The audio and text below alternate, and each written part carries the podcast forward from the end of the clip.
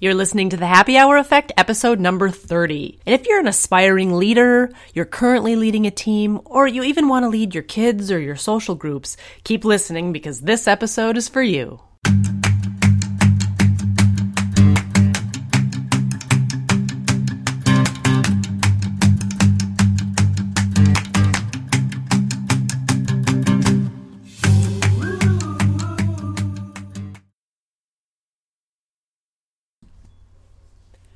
Hello, hello. This is Kristen Brown, and you are listening to the Happy Hour Effect podcast. This is episode number 30. And there are a lot of podcasts out there that have hundreds and hundreds of episodes, but I feel like 30 is a really big milestone for me. It's like, you know, a third of a hundred. so I'm really excited to be hitting 30. And in this episode, I want to talk about something that's really been on a lot of people's radars lately, and a lot of questions have been coming my way, specifically about leadership and what it takes to be a good leader. And a lot of people think leadership is a corporate buzzword. And of course it is. It's natural to a either lead a team or want to lead people in corporate America. But we also lead in our own lives, right? We lead our children, we lead our friends, we lead our spouse, we lead our own lives. We decide, you know, what are we going to do every day to reach our goals? And that's really life leadership, right? So today I want to do an episode on how you can really step into leadership. And I'm going to focus on corporate, but then also share some ideas for your personal life and your own life leadership as well. Now, if you want the tips and the notes that I share during this episode, just head on over to the show notes page. Just go to happyhoureffect.com, click on podcast. This is episode number 30, the Smart Leaders Toolkit. And all the notes and everything that I mentioned during the show will be shared there. And if you like the show, I would love it if you would share it on Facebook, tweet it on out. LinkedIn is my favorite social media site. So be sure to share the show there as well. really help me spread the word and get the buzz going about the Happy Hour Effect podcast. So let's jump in. Now, being a leader requires some pretty specific mindset shifts, some challenges that often come along for leaders is just getting people to follow you, right? Getting people to trust you and respect you and do what you say. But there's more to leadership than that kind of power trip that a lot of people think is part of leadership. There's a lot that really you can do in your own life to really, really step into a leadership role, whether that's in the workplace or whether that is in your personal life or just with your own goals. Number one, is you really need to be a role model because when you want to be a leader, people around you are going to emulate how you act, how you behave, the way you talk, the way your body language is being put out into the world. Same with your kids. How you manage stress is how your kids are going to manage stress. How you deal with a bad day at work is how your spouse is going to eventually start dealing with that those same challenges. So you need to think about how you are putting yourself out there as a role model. And when you start to be the way that you want to be seen by others, that's when the people will start to pay attention, when people will start to notice you and start to want to follow you when you're putting those right behaviors, those right body language signs, the right attitude, the right behaviors. When those are out there in the way you want them to be, that's when people will start to take notice. So that's number 1 is being a role model. That can really help boost your leadership potential. Number two, you really need to honor both your personal and professional goals because a lot of people think that when you step into a leadership role at work, you just have to, you know, be working 60 hours a week and that work life balance goes down the tubes, right? Well, for those of you that listen to the show, you know that I know and believe that balance is a myth, right? And just because you step into a leadership role at work doesn't mean that you have to let go of your per- personal goals. And just vice versa, if you have a really big personal goal that you want to go after, it doesn't mean you have to let things go in your professional life. You can do them both. It's just a matter of knowing when to prioritize each one to really have the most impact in your life. So, knowing and honoring that your personal and professional goals are both achievable, they both matter, and that you don't have to let one or the other go if you're going after a leadership role both at home or at work. So, that's number two honoring your personal and professional goals. That will really help you reach leadership potential faster. Number three, if you are a leader or you want to be a leader, you have to think about what is motivating your team, whether that's your work team or your family team or your social team.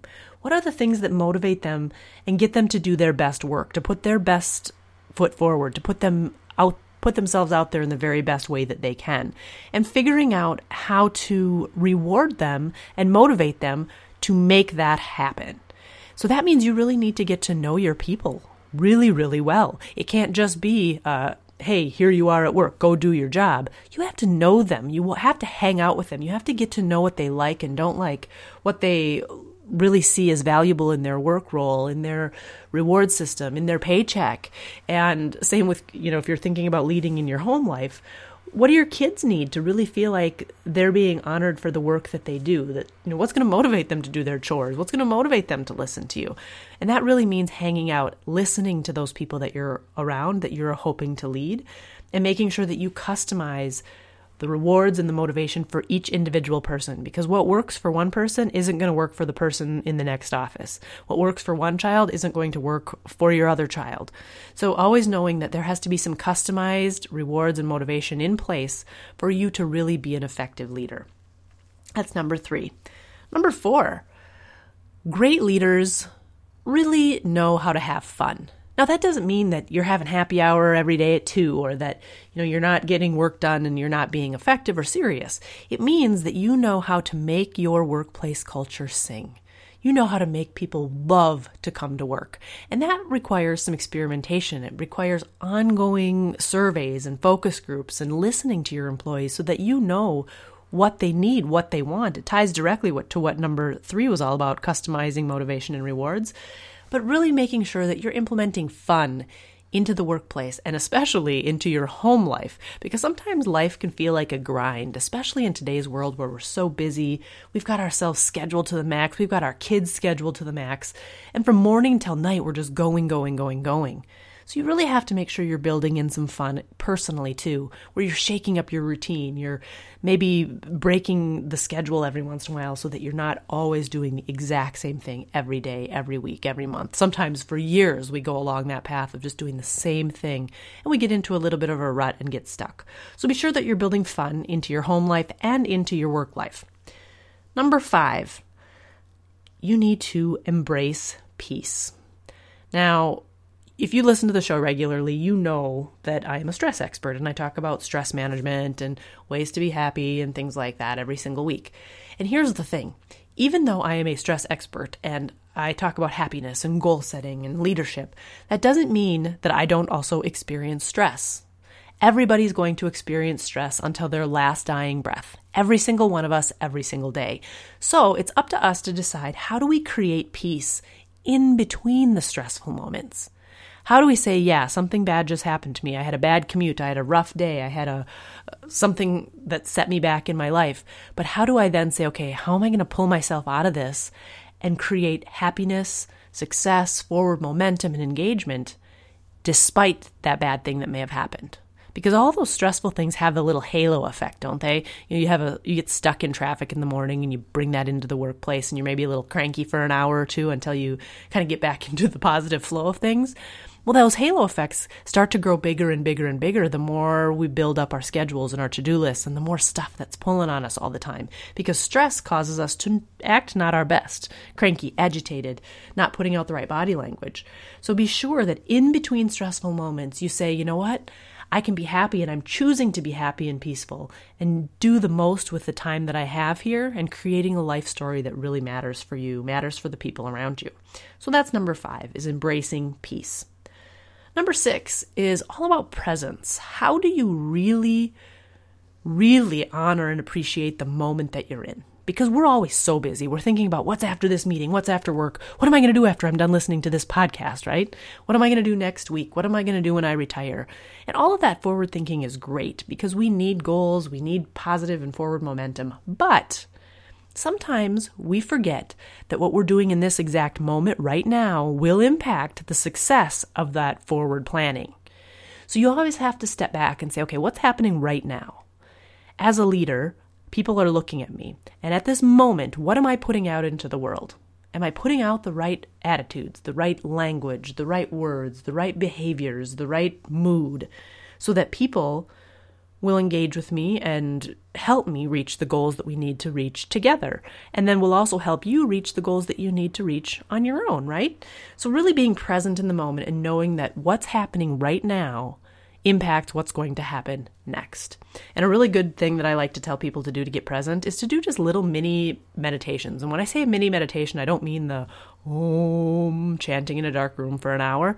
I mean just stopping for a minute every once in a while throughout the day and just course correcting and saying, How's my mood? How's my attitude? How's my physical health? What could I do to get back on track if you're feeling a little bit off? Or if you're having a great day, how do you keep that energy going? So just one minute or less, a few times a day. And I tell people, do this in the bathroom. It's a great time to do it. Do it at stoplights. Do it while you're walking down certain hallways at work. Do it when you're getting up or in the shower in the morning. But find ways to really become present and check in with yourself to see how you're doing at any given time to make, make sure that those attitudes, behaviors you're putting out will help you reach your goals both personally and professionally. And that's a really strong sign of a great leader is someone who can really be present and use those present actions to impact future change. That's number six. Number seven, and the final tip for today how are you fostering your relationships? Because in every workplace, in every family unit, in every social group, there are times where you are going to run across people that drive you crazy. Even your own children, your own spouse, your favorite work friend can rub you the wrong way sometimes. So, how do you make sure that those relationships remain positive, remain peaceful, continue moving forward, even when times are tough? And a lot of that goes right back to the being present and some of the things that we've already mentioned in the first six steps.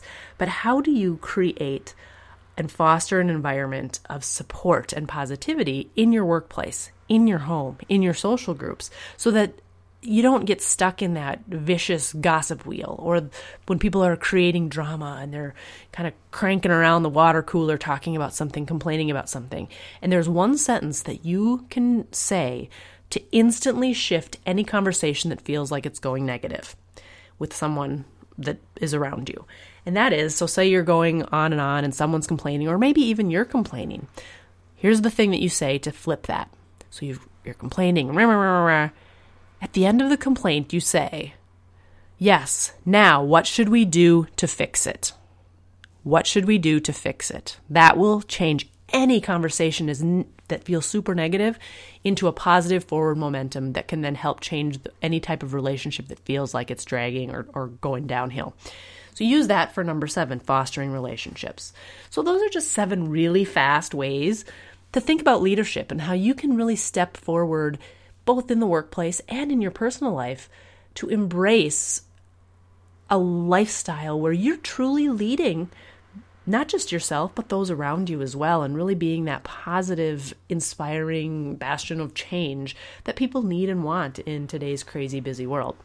So, if you have any thoughts on leadership, or if you know someone in your workplace that could use some help on with leadership, send them my way because I actually do a leader roundtable that's really based on these seven elements. And the Smart Leaders Toolkit is really just kind of the top level, the first step to really make leadership realistic for anyone, whether you're a brand new employee, you're an emerging leader, you are an existing leader or owner, and you just need to fine tune your skills a little bit. There's a lot that goes into it. So just send them my way, Kristen at happyhoureffect.com, or have them listen to this podcast and we can take it a step further if they're interested in learning more. Now, let's quickly review these top seven leadership tips. Number one, be a role model. Number two, honor your personal and professional goals. Number three, customize rewards and motivation. Number four, have fun on the job and at home. Number five, embrace peace. Number six, be present. And number seven, foster those relationships. That's the most important thing when it comes to leadership. So, again, if you like the show and you want to see the notes for it, just head on over to the show notes page, happyhoureffect.com. Click on podcasts, and this is number 30, the Smart Leaders Toolkit. And if you love the show, I would really appreciate a five star review on iTunes. Share it with your your work team. Share it with the people that you love, and share it on social media. I'd really, really appreciate it. Thanks so much for listening. I'm Kristen Brown. This is the Happy Hour Effect podcast, and we'll see you next time.